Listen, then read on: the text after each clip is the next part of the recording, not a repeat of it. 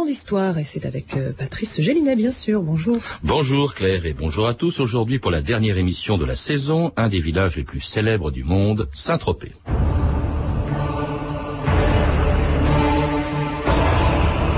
Le petit port de Saint-Tropez, perdu au fond de son golfe, est condamné à une ruine fatale. Il est à peu près certain que le village restera dans l'oubli. Guide de voyage du 19e siècle.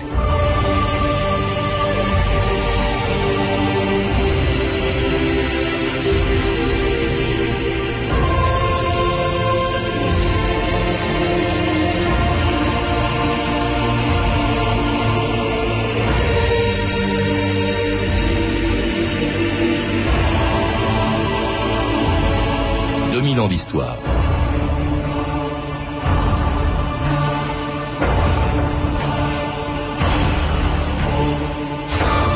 Comme dans tous les villages de Provence, on y joue à la pétanque et on y boit un pastis sur la place des Lys. On y regarde des bateaux devant un café glacé chez Sénéquier, on y dort à l'hôtel de la Ponche, on y danse au Papagayo et on s'y baigne sur la plage de Pampelonne. Bref, on y trouve tout ce que peut offrir un port ordinaire de la Côte d'Azur. Comment Saint-Tropez est-il donc devenu un des villages les plus célèbres du monde, l'endroit où, bien avant l'arrivée de Brigitte Bardot, Georges Sand, Maupassant, Colette, Signac, Matisse, Picasso et Dunoyer de Segonzac étaient venus écrire et peindre le soleil et la mer d'une des plus belles baies de Méditerranée. L'endroit aussi où, en 1952, venus de Saint-Germain-des-Prés, Boris Vian et Juliette Gréco avaient choisi d'établir leur quartier d'été sur la presqu'île de Saint-Tropez. C'est midi à Saint-Tropez.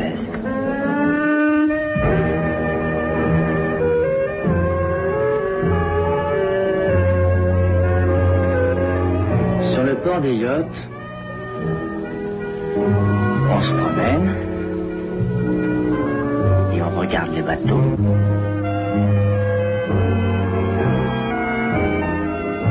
C'est l'heure où le quai ressemble aux Champs-Élysées par un après-midi de soleil, où l'on s'entasse à la terrasse de chez Sénéquier pour y boire le café glacé, où l'on fait le bilan de la journée, où l'on discute pour savoir si ce soir on file à Jouan, si on va jouer à Cannes, si l'on monte plus prosaïquement danser au son du piano mécanique de Palmyre.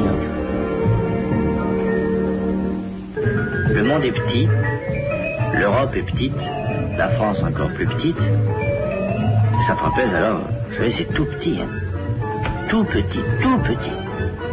Henri-Jean Servat, bonjour. Bonjour. Alors, c'était l'extrait d'un film de Paul Paviot, Saint-Tropez, devoir de vacances, avec un texte de Boris Vian, lu, on vient de l'entendre, par Daniel Gélin. C'était en 1952, donc il y a 50 ans, et déjà Saint-Tropez était connu. C'était un peu l'annexe, on vient de l'entendre, de Saint-Germain-des-Prés, en quelque sorte. Oui, mais curieusement, Saint-Tropez était connu à cette époque-là parce que c'était le bout du monde. Tous les germano-pratins qui faisaient les cinglés, les fous dans les caves et qui dansaient le bebop avec des grosses jupes gonflées, vous savez, par des mecs qui avaient confectionné des abat-jours, avaient trouvé cet endroit et l'endroit leur plaisait parce que justement c'était difficile d'y aller parce que personne n'y mettait les pieds et parce qu'on avait le sentiment quand on y arrivait au bout d'un cheminement délicat et très compliqué à moins d'arriver par la mer qu'on était installé là pour l'éternité au bout du monde. Donc curieusement Saint-Tropez a été connu et célèbre au début parce que c'était un endroit de calme et plutôt désertique. Alors connu et célèbre, alors, vous venez d'écrire justement un livre, La légende de Saint-Tropez, tout ce qu'il faut savoir sur ce village très connu, dites-vous, universellement connu, mais dont on ignore beaucoup de choses finalement. Par exemple, l'origine du nom de Saint-Tropez. Moi, ne connaissant personne qui se prénomme Tropez, je me demandais si ce Saint-Tropez existait. Oui, alors, mais vous savez que vous devriez aller faire un tour dans les écoles de Saint-Tropez. Il y a quelques gosses tropéziens locaux qui portent effectivement le prénom de Saint-Tropez, qui s'appelle Tropez Gélinet, par exemple, un peu, ça existerait. Et ce sont le fameux Saint-Tropez était un centurion qui travaillait au service de Néron, qui s'est converti au catholicisme, donc Néron, fou furieux, hystérique et cinglé, l'a fait décapiter, l'a placé sur une barque, et la barque a été déportée, enfin c'est la légende qui raconte ça, est venue échouer sur la plage de Saint-Tropez. Et alors pourquoi pas que c'était une tradition séculaire pour que on devait lui picorer, lui manger les cicatrices. On avait mis un coq avec un chien et en fait ni le coq ni le chien n'ont mangé la tête du brave Tropez qui arrivait sur le quai. Ça s'appelait Torpé d'ailleurs. Oui, Torpé, avec un S à la fin, pas avec un Z. Et il s'est remis la tête, c'était plus facile à prononcer, et il s'est recollé la tête sur la tête, c'est-à-dire c'est Frankenstein au début, il a marché sur le sable et donc c'est pour ça que le nom venu de là. Mais et on vend dans tout Saint-Tropez des bustes de Saint-Torpès, donc avec une espèce de gros, avec une grosse moustache de garde champêtre et puis des bijoux dans les cheveux, qui était le centurion romain qui est censé avoir découvert la ville. Et Bardot, qui m'a gentiment fait la préface de mon bouquin, raconte que c'est le Mistral qui venait de la mer qui avait déporté la barque jusque sur la plage. Or qu'en fait, Brigitte est adorable, mais le Mistral, c'est pas un vent de mer, je dirais, c'est un peu trompé, c'est un vent de terre. Le Mistral a plutôt attiré, mais le Mistral n'a pas poussé la barque. Alors, vous parlez, on n'a pas le temps de développer toute l'histoire, parce qu'en fait, c'est une longue histoire. C'est devenu un village assez florissant jusqu'au 19e siècle. Henri-Jean Servat, parce que je crois que c'était un port important. C'était une activité. Les Tropéziens étaient de grands corsaires, de grands navigateurs. Il y avait ces fameux bateaux qu'on appelait les tartanes, qui servaient à faire du commerce. Et ce qui est assez amusant, c'est que Marie de Médicis, qui était une princesse florentine, qui devait épouser Henri IV, quand elle est venue en France, le bateau devait s'amarrer à Marseille. Il y a eu une tempête hallucinante et on a débarqué la grosse Marie de Médicis avec ses grosses jupailles et tout ce qu'on peut imaginer, et qui a pique-niqué sur la plage de Saint-Tropez, parce que le temps qu'on rafistole le gros bateau qui l'amenait là-bas. Donc il y a une espèce d'endroit comme ça, moi je trouve un peu béni des dieux, et un lieu où a soufflé l'esprit. Je pense qu'on va parler de tous les poètes, de tous les peintres qui sont venus s'installer là-bas et qui ont fait que le village a existé avant. Effectivement, cela dit, il a existé grâce à eux, mais après le déclin du port, parce qu'il y a eu, bien sûr, la navigation à vapeur, les grands ports, Marseille, etc., qui ont concurrencé Saint-Tropez, qui a été un grand port, et puis brusquement, c'est une ville enclavée, vous le disiez, Henri-Jean Servat, un pas de train pour y aller, et en tout cas, elle a été sauvée, justement, par l'apparition des tout premiers trains, qui ont permis, donc, aux premiers touristes de découvrir Saint-Tropez. La revue de texte, Stéphanie Duncan. Oui, à entendre les descriptions de Saint-Tropez, entre la fin du 19e siècle et les années 30, vous allez voir, on voit comment ce village isolé s'est ouvert progressivement au monde. Et quel monde? Alors en 1887 d'abord, Guy de Maupassant, l'écrivain, navigue en Méditerranée et fait escale à Saint-Tropez, petit port joignable seulement par la mer, l'arrière-pays étant vraiment impraticable à l'époque. C'est là, dit-il, que commence cette région sauvage, sombre et superbe qu'on appelle le pays des morts. Sans route, sans chemin, sans hameau, sans maison, Saint-Tropez, dit-il, est la capitale de ce petit royaume sarrasin. Mais Maupassant, en 1887, est frappé déjà par la beauté du lieu. Saint-Tropez, une de ces charmantes filles de la mer, dit-il, une de ces bonnes petites villes modestes, poussées dans l'eau comme un coquillage, nourries de poissons et d'air marin. Alors une beauté sauvage qui va bientôt attirer les peintres, Signac, on l'a dit, et en 1908, le jeune Dunoyer de Segonzac y débarque avec ses copains. Nous y avons vécu et travaillé tout l'été, dit-il, dans cette merveilleuse lumière provençale qui fut pour nous une révélation. À cette époque, Paris ignorait systématiquement la Provence, l'été. On vous disait ironiquement, vous allez passer l'été au Sahara.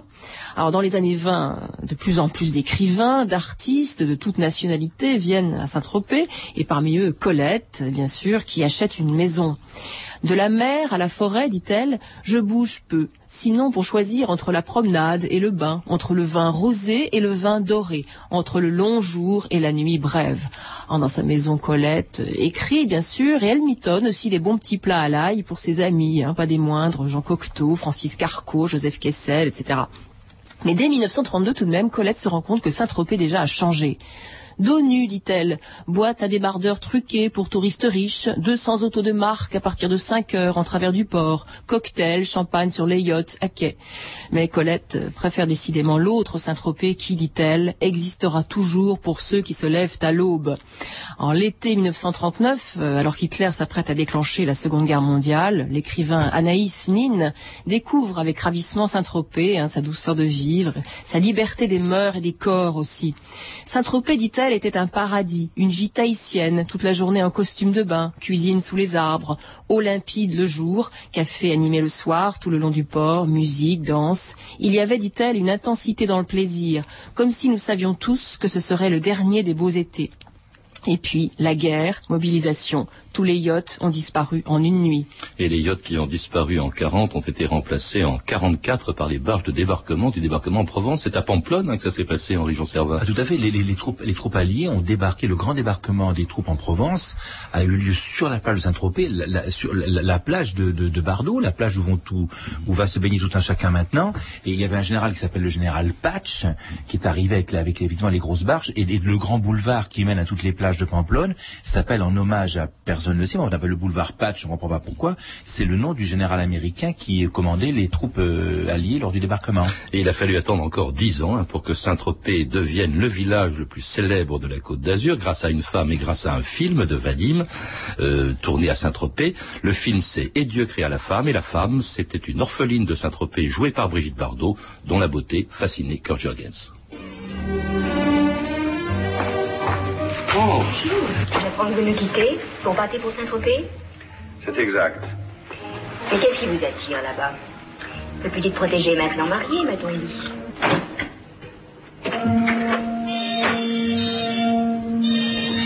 Tu es heureuse? Bien sûr. Non, tu n'es pas faite pour cette vie. Je te connais très bien, tu sais.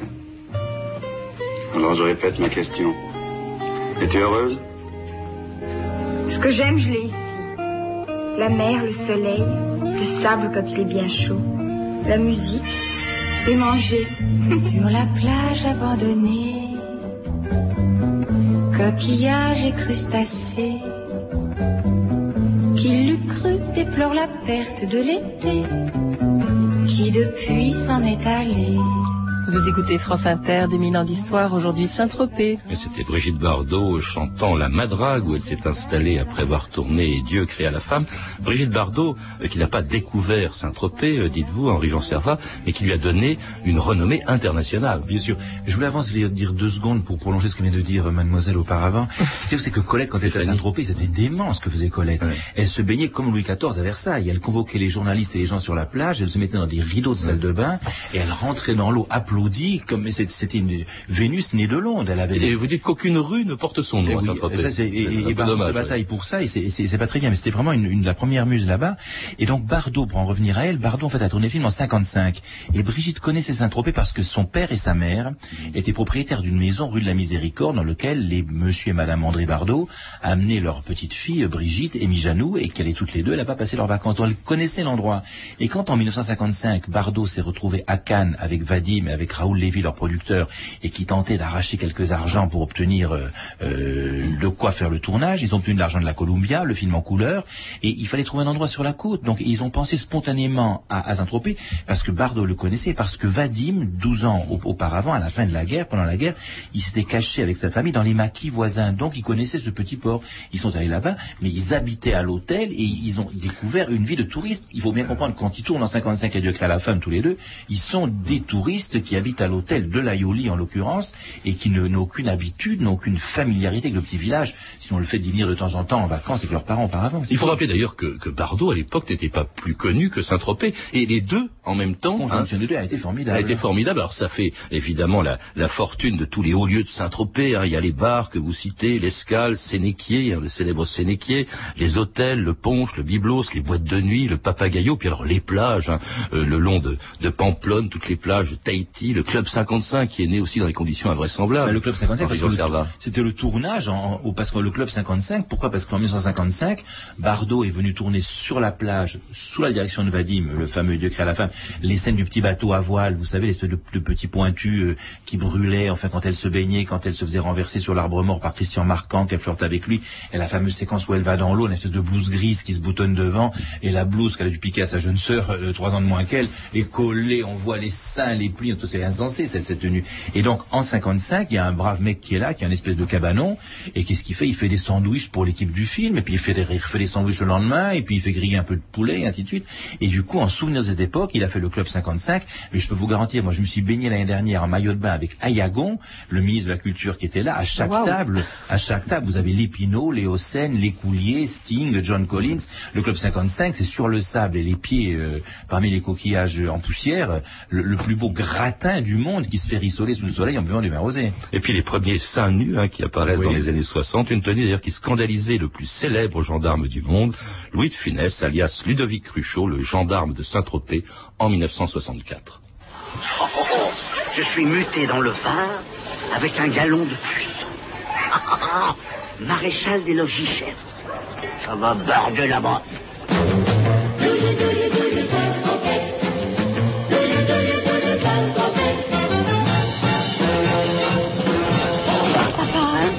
voir tous ces bateaux, c'est merveilleux. Oh, que je suis contente. Attention, tiens-toi, tiens-toi. Voilà les hommes. Mon adjudant! Mon adjudant! Ça y est, à Tahiti, ça recommence. Quoi? Qu'est-ce qui recommence? Les encombrements? Non, non, les nudistes, tous à poil. Passez-moi l'expression, mon adjudant. Les nudistes, Creusot, se les aurait. Il y a trop longtemps qu'ils me narquent. Rassemblez tout le monde. Allez! Allez!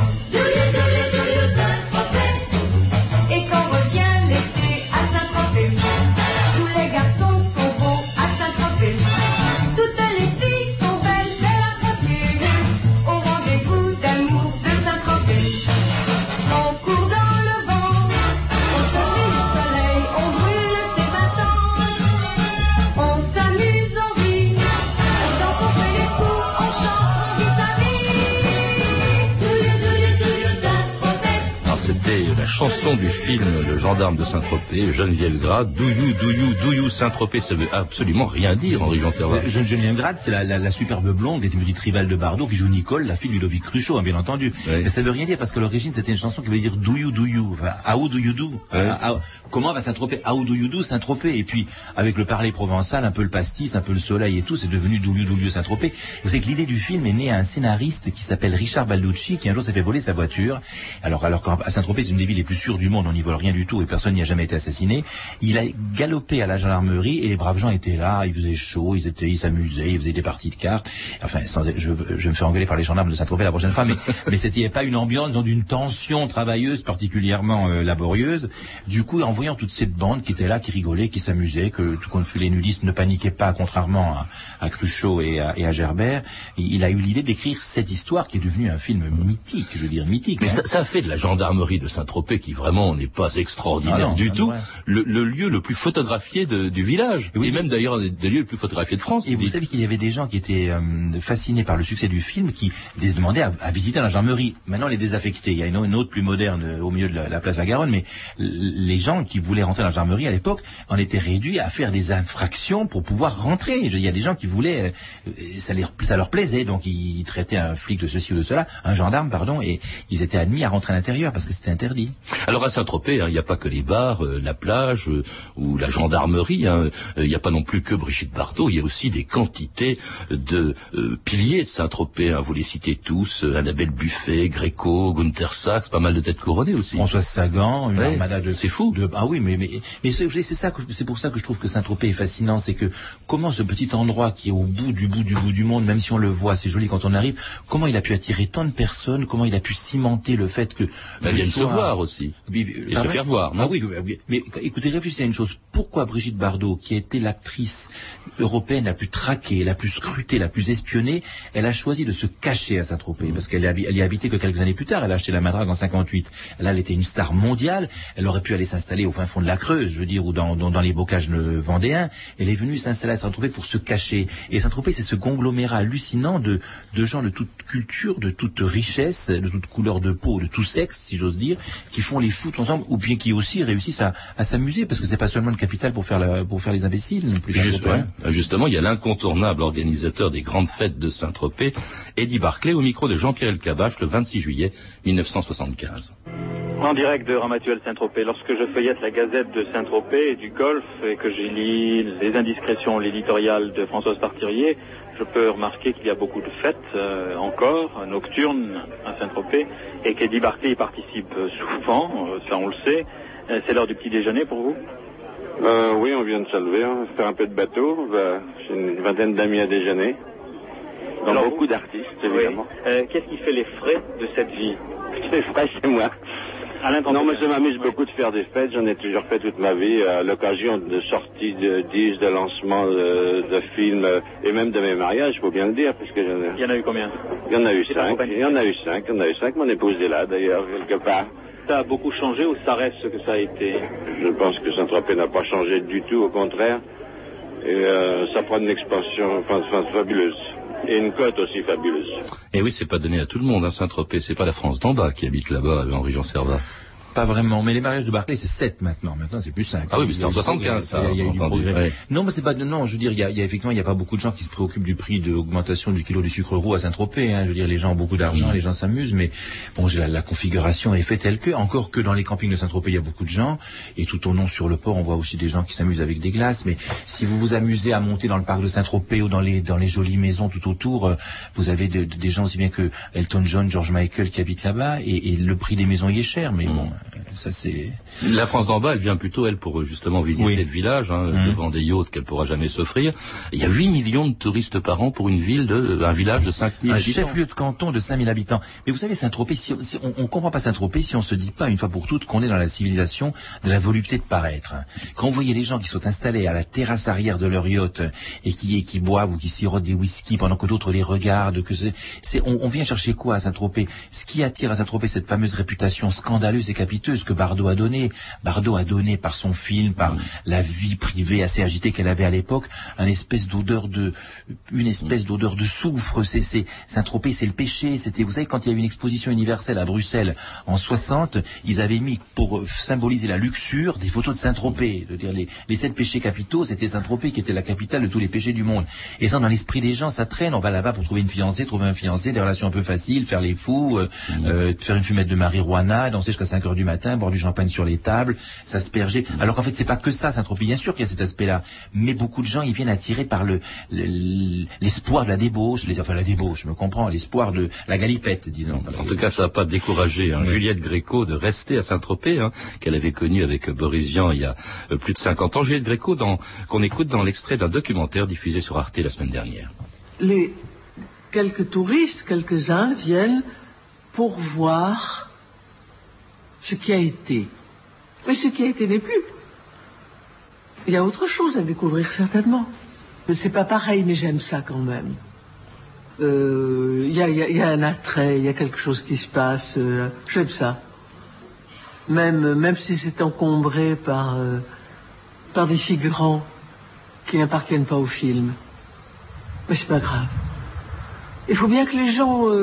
vivent aussi, ils ont envie de voir, et c'est très bien. Nous aussi, on avait envie de voir. On avait la chance que ce soit vierge. Ce n'est plus vierge.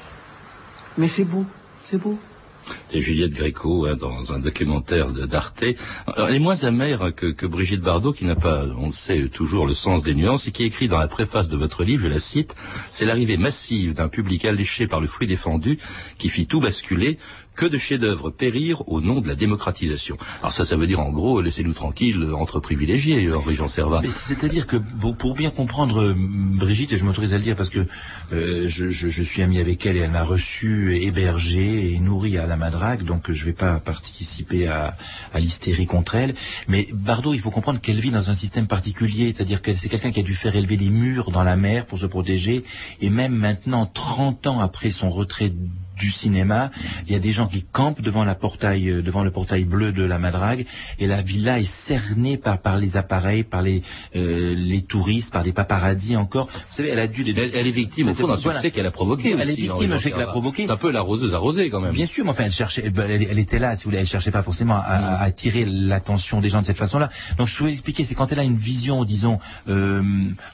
aigre n'est pas le mot, mais quand elle a une vision vis-à-vis de l'humanité amère, voilà, du monde et des touristes, et quand elle dit que Saint-Tropez a été envahi, pollué, sali et souillé, elle parle surtout, elle parle de ce qu'elle connaît, elle, puisque elle n'est pas allée sur le port depuis 15 ou 18 ans, Brigitte. Ah oui, elle n'est pas allée sur le port depuis 18 ans, elle n'a pas été acheter son journal, elle peut pas. Ce serait une hystérie totale, je veux dire, maintenant encore plus que les années précédentes, hein. Donc, je veux dire, c'est pour expliquer son point de vue, quel point de vue de quelqu'un qui vit retiré dans sa maison, alors que moi je trouve que c'est l'un des plus beaux lieux du monde, Saint-Tropez, et elle n'en profite pas, elle peut pas y aller parce qu'elle est concernée, barricadée chez elle. Alors, est-ce qu'elle a raison d'y rester? Ça, c'est personnel, celle que ça regarde. Mais cette vision du monde qu'elle a, les touristes lui ont gâché personnellement sa vie là-bas. Elle n'est pas seule, il y a beaucoup de gens qui ont voulu, de vedettes de Saint-Tropez, hein, du Saint-Tropez des années 60, qui ont voulu partir aussi. Mais il y en a beaucoup qui ont voulu partir, il y en a aussi beaucoup qui sont restés. Et rien ne m'énerve plus quand on voit dans ces magazines de presse, et encore moi je travaille dans un de, mais qui passent leur temps à étaler sur des photos couleurs, vous savez, ou les gros bœufs, ou les footballeurs, ou les lofters qui traînent sur le port, alors qu'en fait Saint-Tropez c'est pas ça, ce n'est pas que ça du moins. Ça va durer longtemps, vous croyez? Oui, bah, parce que c'est un côté foraneuneux et foire du trône, dont il y a des gens qui vont. Oui. Mais je veux dire, il y a aussi un lieu où souffle l'esprit, il y a un musée à l'Annonciade, il y a des gens délicieux qui font des soirées grandioses et chic et élégantes dans lesquelles on parle de littérature. Il n'y a pas que des gens qui bouffent de la glace en se tapant sur les fesses dans des gros maillots de bain hideux, fluo, rose et jaune sur le port. Il n'y a pas que ça. Hein. Pour ça que vous y allez tous les ans. Il y a ça, mais il n'y a pas que ça. Voilà. Pour ça que vous y allez tous les ans. Oui, mais je vais pas pour voir les gros, je vais pour autre chose. En tout cas, merci beaucoup Henri-Jean Servat de nous avoir rappelé cette histoire. Hein. Je rappelle que vous êtes donc l'auteur de La Légende de Saint-Tropez, un très joli livre publié aux éditions Assouline. À lire également Saint-Tropez, le pays des morts, un guide Hachette de Michel Goujon. Vous avez pu entendre des extraits des films suivants: Le gendarme de Saint-Tropez, distribué en cassette par SNC, Et Dieu créa la femme de Vadim, distribué par RCV, Saint-Tropez, Devoir de vacances de Paul Paviot, avec un commentaire de Boris Vian lu par Daniel Gélin, qu'on a entendu au tout début de l'émission. Enfin, l'interview de Juliette Gréco, qui était tirée de Il était une fois Saint-Tropez, un excellent documentaire de Bernard Martineau, diffusé sur Arte le 22 juin dernier, et qui sera rediffusé dans la nuit du 4 au 5 juillet à 0h50. Vous pouvez retrouver ces renseignements en contactant les services des relations avec les auditeurs au 0892 68 10 33, 34 centimes d'euros la minute, ou consulter le site de notre émission sur franceinter.com. C'était 2000 ans d'histoire, à la technique Clotilde Thomas et Pascal Baldassari, documentation Virginie Bloch-Lenné, Claire Tesser, Pauline Bougon et Sandra Escamez, revue de texte Stéphanie Duncan, une réalisation de Anne Kobilac. Une émission de Patrice Gélinet. Et puis c'était d'ailleurs la dernière émission de la saison avant la grille d'été de France Inter. À partir de lundi prochain, de 14 à 16h, vous pourrez entendre C'est comme à la radio de Mathieu Vidard. Mais vous pourrez aussi retrouver 2000 ans d'histoire à partir du 14 juillet. Tous les jours de la semaine, non pas à 14h mais à 13h30, juste après le journal.